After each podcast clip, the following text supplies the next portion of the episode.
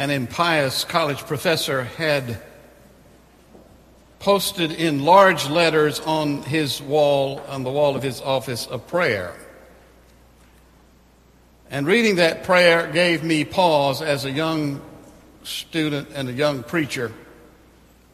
The prayer said, Lord, save me from things done in thy name. It took me aback because even at a young age, I realized that religion can get sick. And sick religion has been responsible for a lot of suffering in the world, and my wary professor simply wanted no part of that. That prayer was there as if to say, Don't come in here and abuse me verbally or otherwise, just let me be. I believe that when Jesus cleanses the temple on that memorable date long ago, that it is an act of prophetic outrage against sick religion. In John's gospel, Jesus accuses the sellers and the money changers of turning his father's house into a house of commerce, into a marketplace.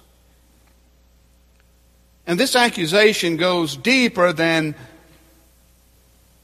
deeds of indignity or indecency.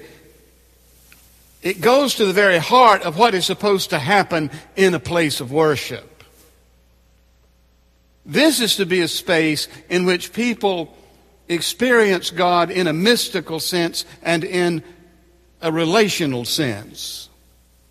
But instead, it has become a marketplace in which would be worshipers are led to think that they can deal with God in some sort of transactional way. The temple, with all of its buying and selling of sacrificial animals and the exchange of, of currencies, all of this has gotten out of hand. It has turned praying and giving into an impersonal process of paying for goods and services, which in this case are thought to be God and God's favor. And what's happening here in Jerusalem is something that happens in many ways, in many places. One of the most notorious examples, of course, is what happened in the days of Martin Luther when the church was selling indulgences. You'll remember that in those days the church was trying the, the uh, church was trying to build a great cathedral. And one of its fundraisers for building the cathedral was to sell indulgences. It was to tell folks that they could buy their dead relatives' way into heaven. And the saying then was, when the coin in the coffer rings, the soul from purgatory springs. Now that's crazy. That's sick. That's abusive. And one of the reasons we have a Protestant church is because that was happening. Transactional religion is always sick. It is always abusive. But it's not always so businesslike. More often, it is wrapped up in moralism, it is wrapped up in legalism. In approach to God which says, if you do this, God will do that. If you do this, God is obligated to do that. Transaction, transactional religion is any religion that makes us determinative of what God feels and what God does. Transactional religion is any religion that substitutes a transaction for a relationship with God. It is a quid pro quo approach to God in which something is exchanged for God's favor, be it money, time, or a checked off list of do's and don'ts. And in the hands of powerful people, transactional religion can lead to great abuse. It leads to the exploitation of the weak, and it can lead, and does lead always, to inevitable disappointment. For it is a false bargain. when we're not so sure of ourselves, when, when we suffer from lack of self esteem or self confidence, then we fall prey to those who heap requirements upon us, expensive requirements, which they say must be met before God will favor us. If we're more confident, then we will be trying to figure out how to get as much as possible for as little as possible. We will be bargaining with God. We'll be saying to ourselves, well, how, how little can I do? How little can I give? And still, God, favor me. The problem with this, of course, is that it's not gospel. The gospel is another matter altogether. The gospel is that we don't have to do anything to make God favor us. Indeed, we cannot do anything to cause God to favor us more than God already does. The gospel is that God favors us apart from anything we do or don't do. Because you see, grace is how God feels about us. And grace is what God does for us. And what does God do for us? Christ dies for us while we are yet sinners.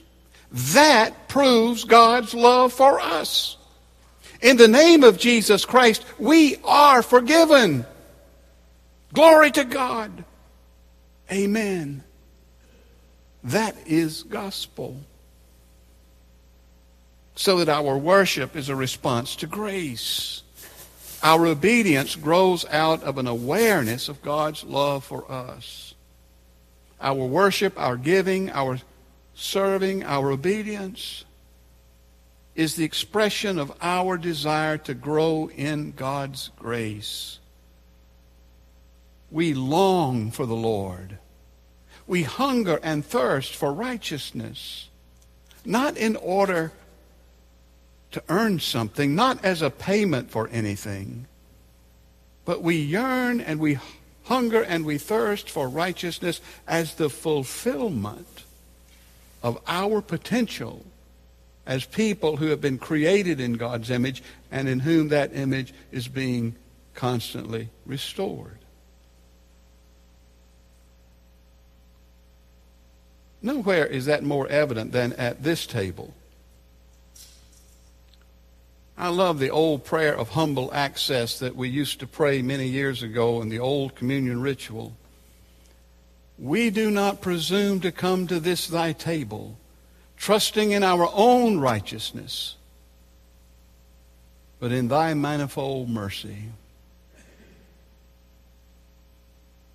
That is our prayer, isn't it? For you are the God whose property is to show mercy, that prayer says. And that is the gospel. In these days, as we go through the Lenten season, and we read of Jesus overturning the money changers and driving out the sacrificial animals that were for sale I find myself praying that Lord that the Lord would overturn in me any notion that I must earn my way into his favor. That he would drive out from me and from us any notion that we can or should or must earn our way into his favor. And I pray that it may be replaced with the deep assurance that we are God's beloved. Sinners though we are, we are loved. And in that forgiveness, in that grace, is our life. And so, as we make our offerings this morning, I pray that none of us here have calculated how little can I give that God would be pleased? I trust that all of us give out of the abundance of all that God has given us. And especially as we come to this table and we receive these gifts, the expression of a love that exceeds all that we know, all that we can imagine. And so, as our ushers come forward to receive the morning offering, we give extravagantly in response to God's grace. Let us sing our call to offertory as they come.